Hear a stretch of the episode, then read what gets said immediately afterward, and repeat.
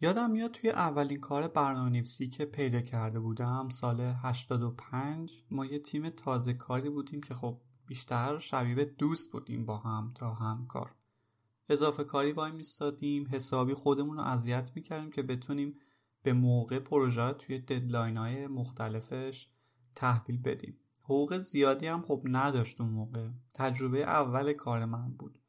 پروژه یه پروژه بزرگ بود برای اتوماسیون کردن یه کارخونه. روش اینجوری بود که طراح نرم افزار که خب جزء تیم ما نبود و با ما کار نمی‌کرد. توی واحد دیگه توی محل دیگه بود و ما گاه گداری باهاش در ارتباط تلفنی بودیم. یه سری design pack یا pack طراحی تولید می‌کرد توی قالب فایل PDF. بعد توی اون فرم یه سری قواعد تجاری نحوه طراحی database نحوه پیاده سازی و یه نمونه از رابطه گرافیکی هم توی اون میگذاشت و بعد که ما پیاده سازی رو انجام می‌دادیم و تمام می‌شد اون رو همون طراح تست می‌کرد. بگذریم. ما سعیمون رو می‌کردیم که این task ها رو به نحو احسن تحویل بدیم. هفته ها گذشت ماها گذشت یه اتفاق جالبی افتاد. اینکه بعد از یه مدتی شرکت می‌خواست که نرم افزار رو توی کارخونه نصب کنه واسه مشتری واسه اند یوزر که اونا باها شروع کنن کار کردن. که متوجه شدن یه قسمت های مثل حسابداری یا انبارداری اون چیزی نیست که مشتری می‌خواد. یعنی مشتری کلا بهشون گفته بود اصلا این چیزی که ما نیاز داشتیم این نیست این قسمتش کاملا اشتباهه. بعد از اون کلی اصلاحیه میفرستادن از دوباره تیم طراحی برای ما و ما کلا شروع می‌کردیم یه بخشایی رو از نو می نوشتیم یا یه بخشایی رو شروع می‌کردیم درستش کردن فیکس کردنش. اون موقع من چون که اولین چیزایی بود که تو عمرم داشتم می نوشتم کلا با هر کدی که می نوشتم یه رابطه احساسی هم برقرار می کردم چون برام خیلی اهمیت داشت و این حس که کار سختی که توی ماهای قبل با اون همه اضافه کاری و خستگی انجام دادیم یه بخشیش حالا یا بخش عمدهش به درد نخور بوده و باید دوباره نویسی بشه خیلی قلب آدما میشکست. بعد از اینکه من از تیمم جدا شدم شنیدم که خب متاسفانه پروژه کلا شکست خورده و حالا نمی‌دونم سرنوشتش چی شده. خیلی از ماها کلا برای پول کار نمی کنیم ما دوست داریم که احساس کنیم که کارمون با ارزشه. این اولین و آخرین داستان شکست پروژه نرم افزاری نیست.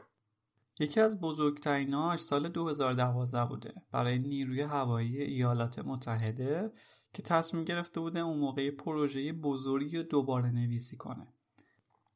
پروژه در رابطه با مدرنیزه کردن و ساده سازی مدیریت زنجیره تأمین بوده.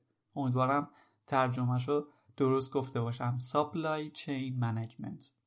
برای این پروژه قبلا حدود یک بیلیون دلار خرج شده بوده. هدف این نرم افزار این بوده که هزینه‌هاشو بتونه در آینده واسه در واقع نیروی هوایی کاهش بده و نیازمندی های جدیدی هم که می‌خواند پوشش بده. هفت سال از توسعه نرم افزار میگذره و هنوز پروژه به ثمر ننشسته بوده. هنوز حتی یکی از امکانات یا کپابیلیتی هایی که نیاز داشتن و نمی‌تونسته انجام بده نرم افزار. نیروی هوایی تخمین می‌زنه که حدود یک و یک دهم بیلیون دلار دیگه هزینه نیاز داره که فقط یک چهارم یک چهارم اون اسکوپ اصلی نرم افزاری که دیده بودن و بشه تحویل داد. و اینکه احتمالا سال 2020 نسخه نهاییش تکمیل و آماده بشه. با سه سال تاخیر من سرنوشت این پروژه نمی‌دونم که دقیقا چی شده. نتونستم هم سرچ کنم. ولی احتمالا هنوز آماده نشده. بله ماجرا اینجوریه فقط پروژه کوچیک یا متوسط نیستن که این اتفاق براشون میافته. گزارش سال 2011 سالیانه استندیش گروپس کیاس میگه که حدود 42 درصد پروژه ها دیر تحویل داده میشن یا بودجه کم میارن یا تمام نیازمندی ها رو نمی‌تونن برآورده کنن. حدود 21 درصد پروژه که کلا لغو میشن. یه نظرسنجی دیگه هم همین موضوع با حدود بین 30 تا 50 درصد داره نشون میده. و این یعنی هدر دادن بیلیون ها دلار پول تو کل دنیا هدر دادن هزاران ساعت وقت هدر دادن الکتریسیته برای نوشتن نرم افزارهایی که در نهایت دور انداخته میشن. و اون چیزی که قراره باشن نیستند. و این خب خیلی تلخه. چیزی که می‌خوام توی این اپیزود براتون بگم راجب BDD یا توسعه رفتار محور یا Behavioral Driven Development است. BDD یه متدولوژی تولید نرم افزار نیست. BDD یه روشی به ما معرفی می‌کنه به, به تیم ها معرفی می‌کنه که اجازه بده بهشون تمرکز کنن روی شناخت فهم و ساخت ویژگی های کلیدی و با ارزشی که برای اون محصول یا business مهمه. نه اون مواردی که ممکنه ای باشن.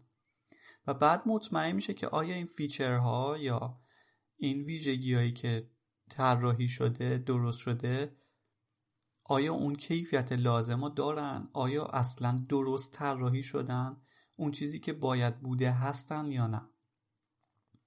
بیدیدی یه روش خوشفکریه برای تولید نرم افزار که میاد توی بخشهای مختلفی مثل سنجش نیازهای نرم افزار و کیفیت نرم افزار وارد میشه و مشتری و مدیر محصول و مسئول کنترل کیفیت و برنامه نویس و همه رو سر یه سفره میشونه و با همدیگه سر یه موضوعی به توافق میرسونه. و اینطوری تا جایی که میشه اون کچ فهمیه که در مورد نیازهای اون نرم افزار اهداف اون نرم افزار وجود داره از بین می‌بره.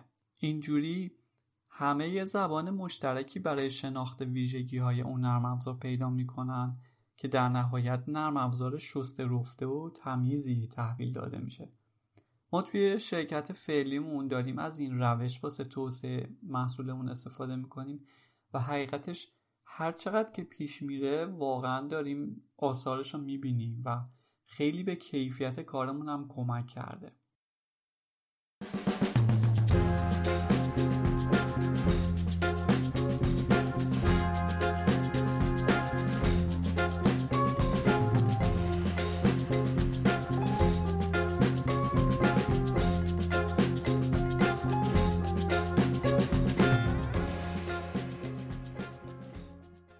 همونطور که توی مقدمه گفتم موضوع فقط سر شکست پروژه هم نیست. موضوع سر اینه که ما خیلی توی پروژه هامون اطلاف و اصراف داریم. اطلاف وقت، نیرو، الکتریسیته، پول. داریم چیزی تولید می‌کنیم که خیلی اوقات خیلیش نیاز نیست یا هدف اصلی نیست یا اینکه خب بدترین حالتش اینه که کلش به درد نمی‌خوره. سوال اینه که چطوری میشه تا جایی که امکان داره از این موضوع جلوگیری بکنیم. یه مطالعه دیگه مجددا از Standish Group's CHAOS میگه که میانگین 45 درصد feature هایی که ما توی محیط اصلی تحویل میدیم به مشتریمون هیچ وقت توسط مشتری اصلا مورد استفاده قرار نمی‌گیره.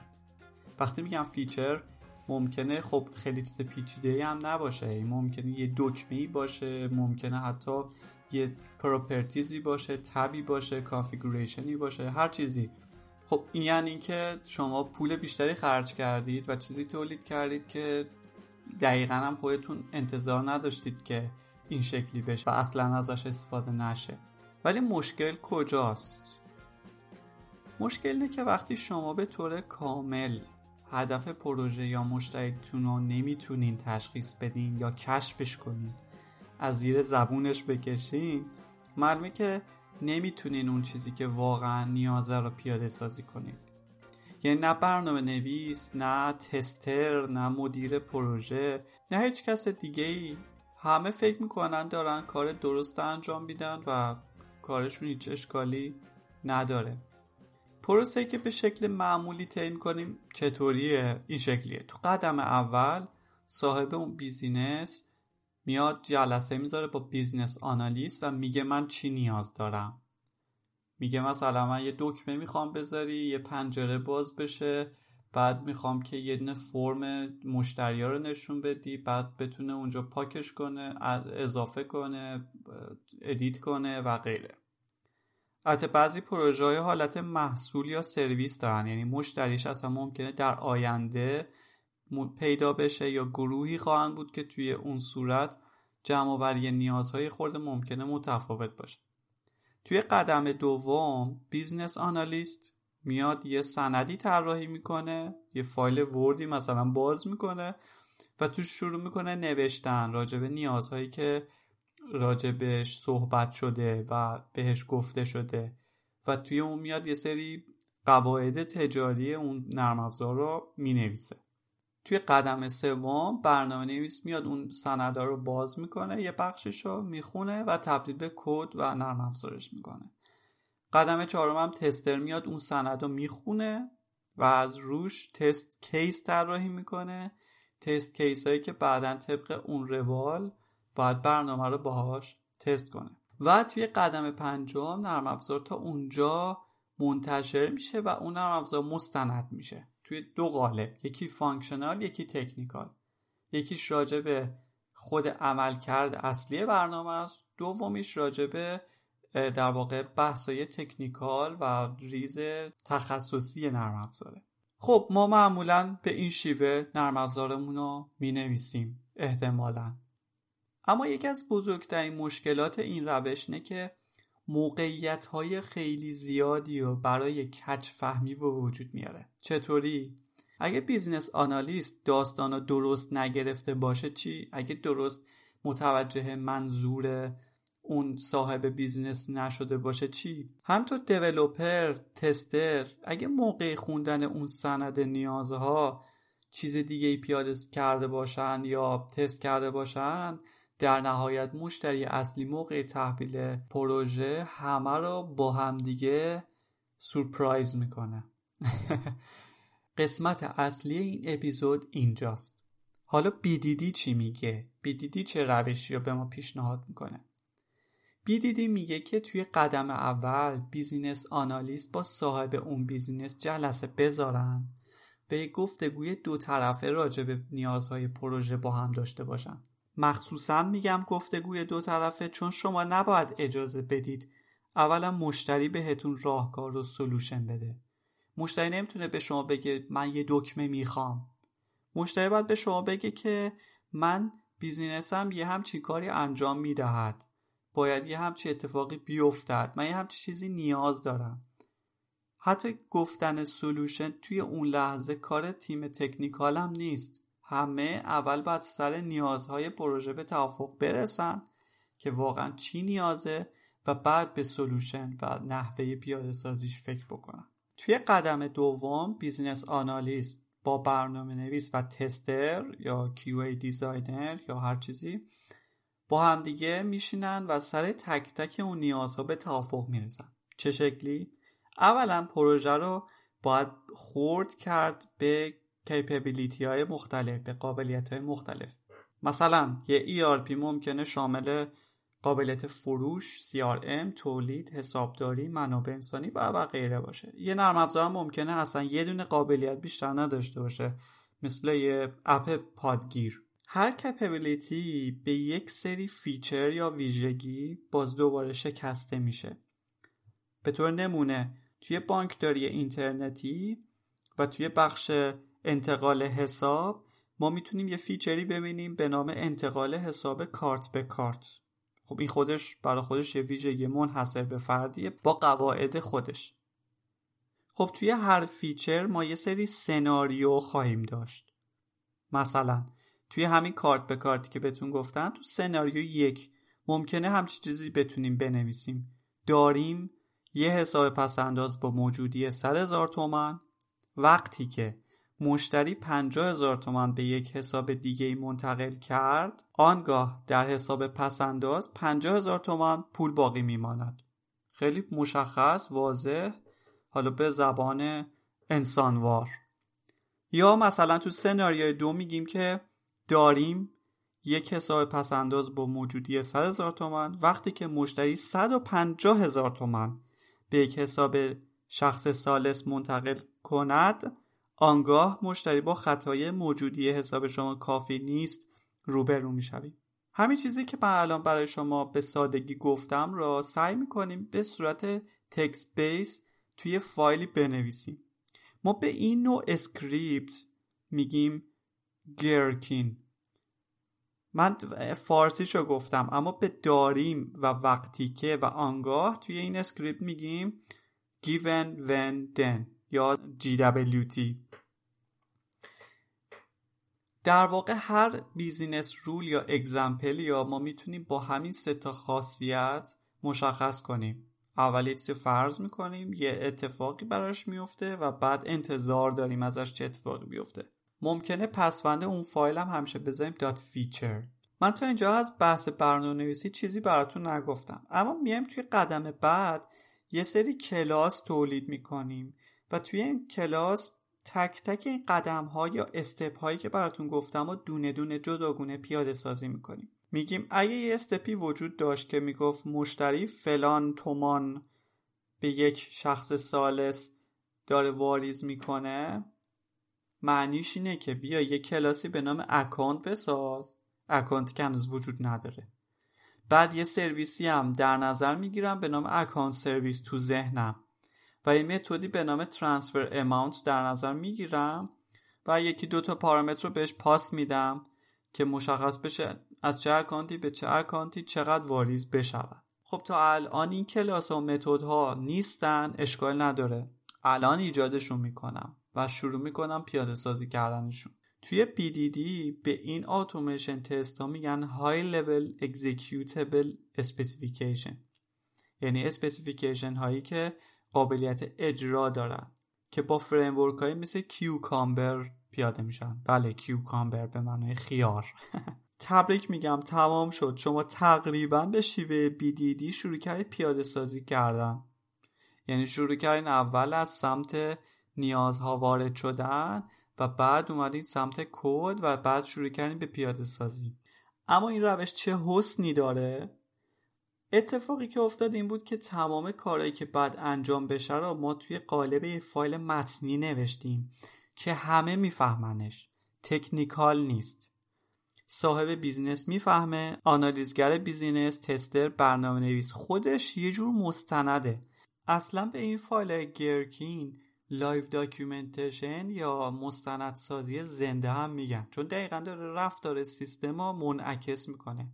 و به علاوه همه قدم هاش هم دارن اجرا میشن و پشت صحنه عملیاتی میشن و حتی شما می‌تونید از طریق این تست ها گزارش هم تولید کنید که ببینید چند تا از این قدم ها تا الان پیاده سازی شده تا کجای کار هستیم چند تا از feature هایی که تا الان نوشتیم پشت صحنه کدی دارن و اون کد ها دارن اجرا میشن.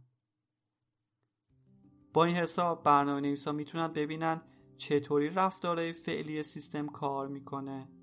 tester ها و business analyst ا می‌تونن ببینن چطوری رفتارهایی که مشخص کردن پیاده سازی شده و تا چه اندازه.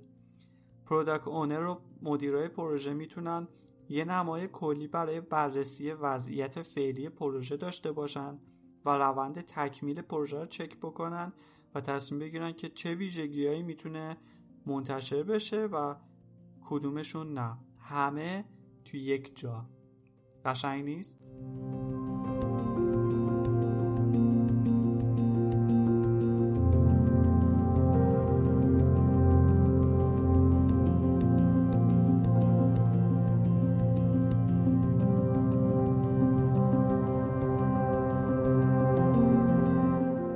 اما آیا BDD یه مسئله خیلی جدیدیه؟ خیر. اصلا اولین صحبتاش از سال 2000 انجام شده و و قبلا هم به شکلهای مختلف به شکلهای متفاوت جاهای مختلف پیاده سازی شده.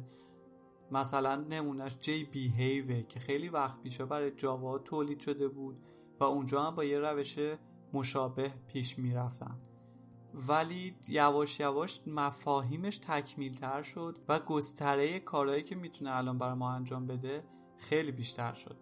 اما خیلی ها ممکنه قبلا اسم TDD هم شنیده باشن یا کار کرده باشن. فرق این دوتا چیه؟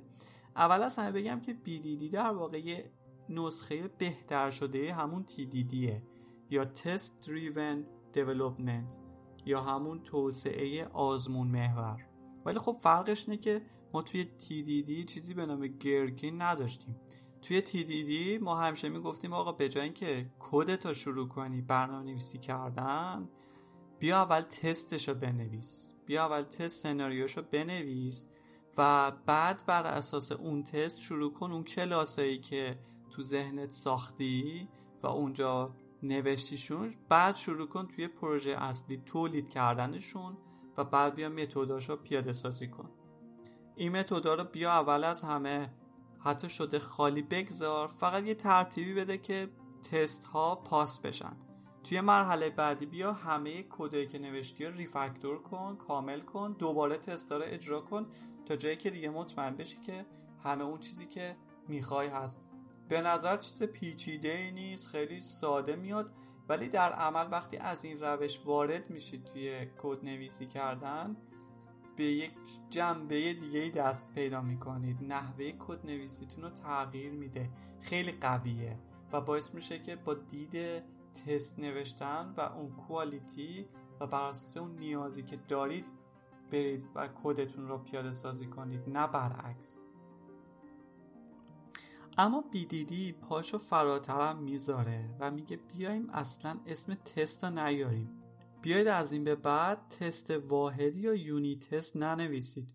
به جاش low level specification بنویسید. البته با همون framework های unit test اجرا میشه اما دیدگاهش فرق داره. نحوه نگاه شما به اون unit test فرق داره. چطوری؟ یادتون میاد گفتم توی Cucumber به طور مثال میان class account می‌سازیم. با یه account service می‌سازید با یه method transfer amount می‌سازید. BDD میگه هر چیزی که توی اونجا ذکر کردی و بیا همون موقع تست ریزتر و با جزئیاتترش را هم جداگونه بنویس. بیا خود method های account service رو بلاک به بلاک تستشون کن با همون شیوه given when then اما این بار بدون Gherkin بدون اون script ها حتی ذات تست نویسی یه جورایی همیشه همون given when then هست. ولی framework هایی هستن مثل Spock. که اصلا توی ذاتش اومده برچسبای given when then رو تعریف کرده. و این صرفا و صرفا به پیاده سازی تمیزتر واضحتر خواناتر کمک می‌کنه. یعنی که برنامه نویس دیگه هم خواست بدون جزئیات پیاده سازی هر feature و هر step چیه با رفتن به اون low level specification ها بتونه بفهمه که چه اتفاقی میفته گفتنش الان و توضیح دادنش یه خورده تو پادکست سخته. و اما اگه نمونه هاشو ببینید قطعا متوجه میشین منظور من چیه. اینکه اول ما میایم یه چیزی رو فرض می‌کنیم بعد یه عملیاتی روش انجام میدیم و بعد انتظاراتمون رو از نتیجه اون پروسه طلب می‌کنیم. خب فایده های BDD با پایان پروژه هم ختم نمیشه. پروژه نهایی به طور قابل توجهی ساده تر خواهد بود متمرکز تر خواهد بود و همچنین مناسب تر خواهد بود واسه نگهداری. طبق آمار حدود 40 تا 80 درصد هزینه نرم افزار برای نگهداریش خرج میشه نه برای تولید اصلیش. توی خیلی از پروژه ها معمولا نگهداریش به تیم دیگه محول میشه یا یه تیمی که اصلا از اول در جریان پروژه نبودن وارد میشن و روش شروع می‌کنن کار کردن. خب نیاز دارن که برنامه نویساش مثلا اول کد بیس پروژه رو یاد بگیرن. اینجاست که مستند به روز functional و technical ی که BDD برامون طراحی کرد که شامل همون feature file ها که با Gherkin نوشته شدن high level specification ها که با Cucumber مثلا نوشته شدن و low level specification ها که با JUnit یا Spock نوشته شدن. همه اینا راحت می‌تونه بخونه بدون که وارد code base بشه از اونجا می‌تونه شروع کنه فهمیدن پروژه. های لول ها کمک می‌کنن که برنامه نویس اهداف اون business ها و جریان اونا رو بفهمن. لو لول ها کمک می‌کنن که راجب جزئیات پیاده سازی هر ویژگی اطلاع پیدا بکنن. نه تنها خوندن پروژه حالا اگه بخوان روی پروژه توسعه ای انجام بدن تصحیحاتی داشته باشن improvement هایی داشته باشن توی مرحله خیلی بهتر میشه انجام داد. چون که تمامی اتوماتیک سازی که انجام شده در واقع یه جور تست هم داره در پشت زمینه انجام میده دیگه. و مواظب خواهد بود که اگه تغییری هم به پروژه اضافه شد رفتار قبلی سیستم به هم نخوره. جایش عوض نشه. به قول من ریگرشنی هم به وجود نیاد. یعنی میشه گفت که ریگرشن تست رو هم داخل خودش به نحو احسن پیاده سازی کرده. و کلا هر کدی که نوشته شده با هدف و منظوری بوده و کد بیخودی و علکی تولید نشده. همینطور هزینه هامون کمتر میشه این شکلی چون یه جورایی کیفیت محصول اون بالا رفته پس احتمالا باگ کمتری خواهیم داشت. قابلیت نگهداریش خوبه چون همه می‌تونن بفهمنش همه می‌تونن بخوننش حتی سهامدارا که حتی اطلاعات آیتی ندارن هم می‌تونن راجع به ویژگی های نرم افزار اطلاع پیدا کنن و نظر بدن. پس در کلی سیستم خیلی شفافتری خواهیم داشت.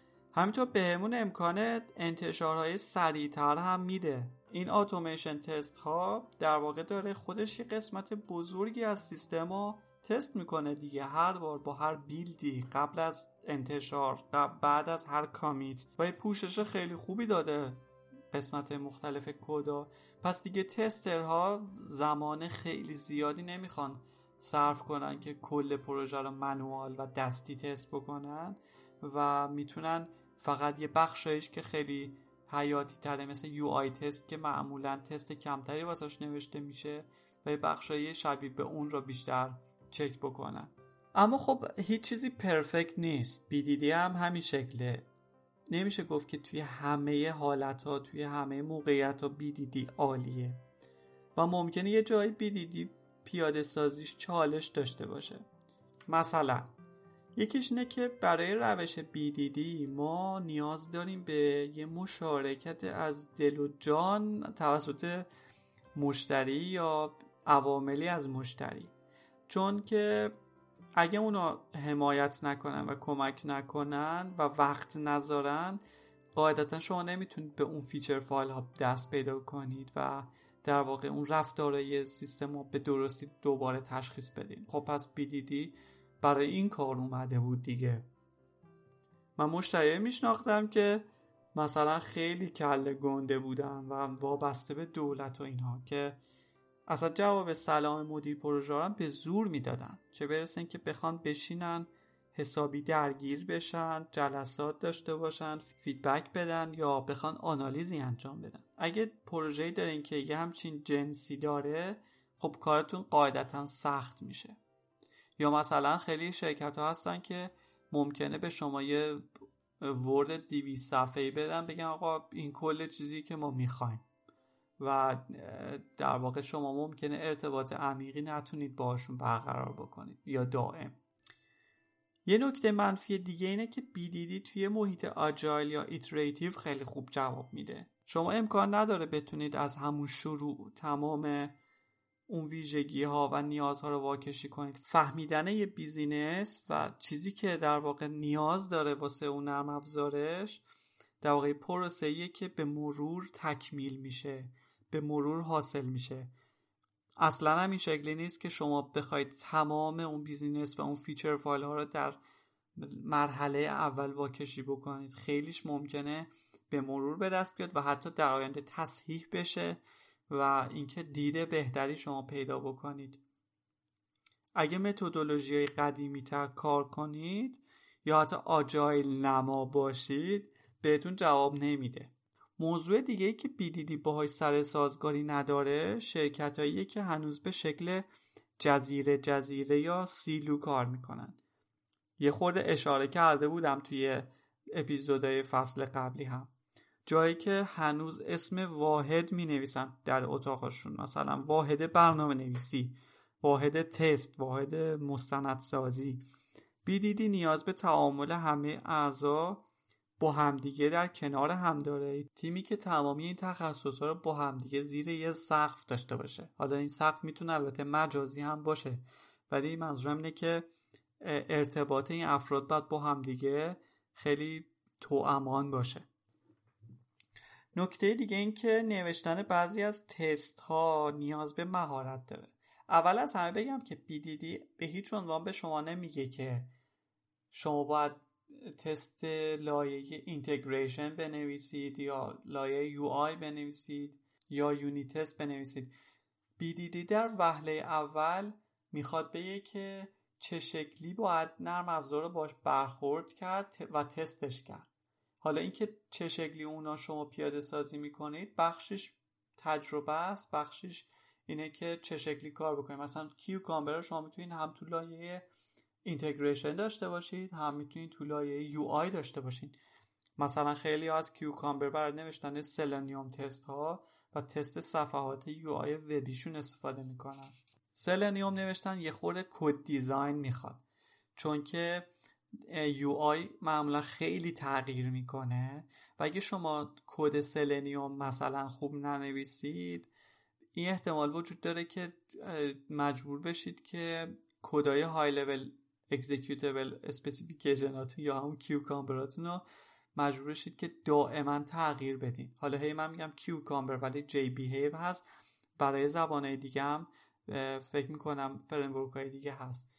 پس شما در واقع نیاز به یه خورده مهارت هم توی نوشتنشون دارید. حتی توی اینتگریشن لول هم همینطور. شما باید بدونید که چطوری بین استپار ارتباط برقرار کنید و اینکه یه بهترین شیوهی که فکر می‌کنید درسته رو بهش دسترسی پیدا بکنید که اونم با تجربه به دست میاد.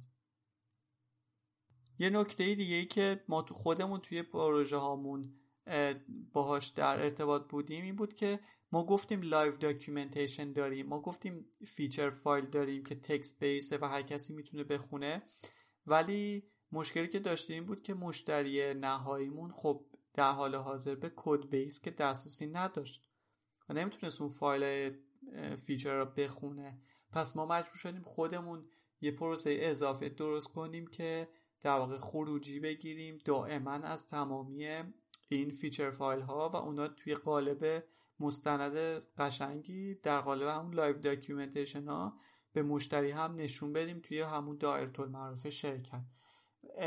خب ما به, هم به این همچین نتیجه رسیدیم. ممکنه شما هم روش های مختلف داشته باشین. یا اینکه گزارش هایی که معمولا خروجی می‌گیریم در قالب های HTML یا غیره اینها رو Jenkins تولید می‌کنه. حالا باید یه راهی پیدا می‌کردیم که این report ها رو در معرض دید همه قرار می‌دادیم. خب نمی‌شد به اونا بگی بیا آقا توی Jenkins login کن اینجا رو کلیک کن ببین چون خیلی باز technical می‌شد. می‌خوام بگم که بخشیش نیاز داره که شما این سیستم رو بیارید و یه مدتی آزمایشش کنید. اصلا اووردنش ممکنه تیپ برنامه نویسیتون رو هم عوض بکنه چون که شما باید تست فرست فکر بکنید بیهیویرال فکر بکنید و یه خورده تاثیر می‌ذاره. اگه قبلا به این شیوه کد نزدین یه خورده اوایل براتون عجیب و غریب هم ممکنه به نظر بیاد. کلام آخر این که وقتی یه پروژه شروع میشه ما با دو تا موضوع روبرویم. یکی اینکه این نرم افزار رو صحیح بنویسیم یعنی چه شکلی با چه متدولوژی چه پس زمینه technical ی چه تیم قوی و آموزش دیده ای چه framework ی و غیره. به روز باشه درست باشه کار بکنه performance ش خوب باشه. موضوع بعد اینه که نرم افزاری که صحیحه رو بنویسیم. یعنی اصلا چی داریم می نویسیم یعنی ببینیم ما با همه این امکانات اصلا اون چیزی که نیاز بوده رو داریم می نویسیم یا مثل داستانی که اول اپیزود گفتم اتفاق میافته. بیدیدی می‌خواد این خلع را پر بکنه و بپوشونه. ما به این دوتا وجه باید با همدیگه بها بدیم. در غیر این صورت برنامهمون یا خیلی باگی میشه یا قابل نگهداری نیست یا از بودجمون می‌زنه بالا یا اینکه نه خیلی هم عالی پروژه پرفکت نوشته شده با بهترین برنامه نویسا نوشته شده ولی تاخیر می‌خوره. یا وقتی دست مشتری میدی میگه این دیگه چیه؟ یا موضوعی هم آخر بگم اینه که شما می‌تونید برای شروع بیدید یا هم اون شکلی که کامل و جامع هست پیاده سازی نکنید. شروع بکنید با Gherkin فایل ها شروع بکنید. test first ولی کار نکنید. ولی لاقل live documentation داشته باشید. ولی اگه پیشنهاداتی که BDD میده رو کامل انجام بدیم قطعا خب نتیجه بهتری خواهیم گرفت.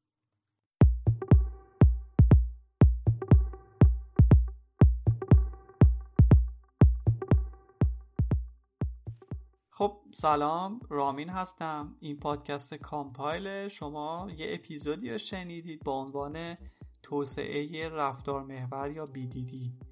خب بخش اصلیش ما از کتاب BDD in Action از انتشارات Manning استخراج کردم و این مقدارش هم از تجربه شخصیم بود توی شرکتی که دارم کار می‌کنم. امیدوارم تونسته باشم به شکل امانت دارانه مفهومش رو براتون برسونم و البته صد درصد می‌دونیم که چیزی که من گفتم خیلی کلی بود و جای اون کتاب با نمی‌گیره یا جای مطالعه دیگه یا نمی‌گیره. و خب خود کتاب خیلی مفصل توی چهار تا بخش اومده اطلاعات خیلی جزئی و دقیق تری رو بهتون داده. من فقط سعی کردم یه نمای خیلی کلی بهتون بدم. قصد دارم در آینده نمونه پیاده سازی BDD را هم توی قالب screencast توی یوتیوب هم براتون به اشتراک بذارم. نمی‌دونم دقیقا کی میشه ولی خب حتما این کار رو می‌کنم. مرسی که این اپیزود گوش دادید. مرسی که کامنت می‌ذارید. مرسی که share می‌کنید این اپیزودا رو با بقیه. امیدوارم براتون مفید بوده باشه و دوست داشته باشین.